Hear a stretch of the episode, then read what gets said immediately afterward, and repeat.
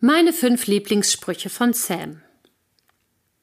Mein Sohn ist das, wie die meisten Fünfjährigen, ein großer Sprücheklopfer.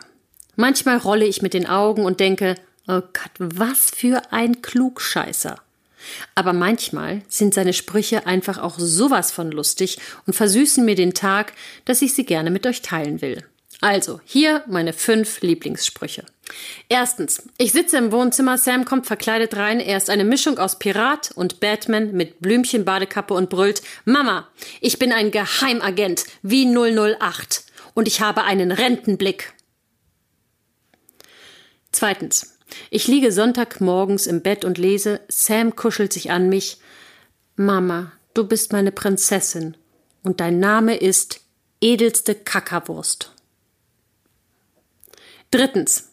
Die Frühjahrsgrippe inklusive hohem Fieber hat mich erwischt. Mark ist in London. Sam tröstet mich. Mama, ich bleibe heute auch zu Hause und helfe dir. Pause. Ich kann aber keine Hühnersuppe kochen. Pause. Aber ich kann mir zu Weihnachten wünschen, dass es dir besser geht. Viertens. Auf dem Nachhauseweg von der Kita springt Sam vor mir her. Er bleibt bei einem riesigen Hundehaufen stehen, inspiziert ihn und sagt Mama, der Hund hat aber nicht gut gekaut.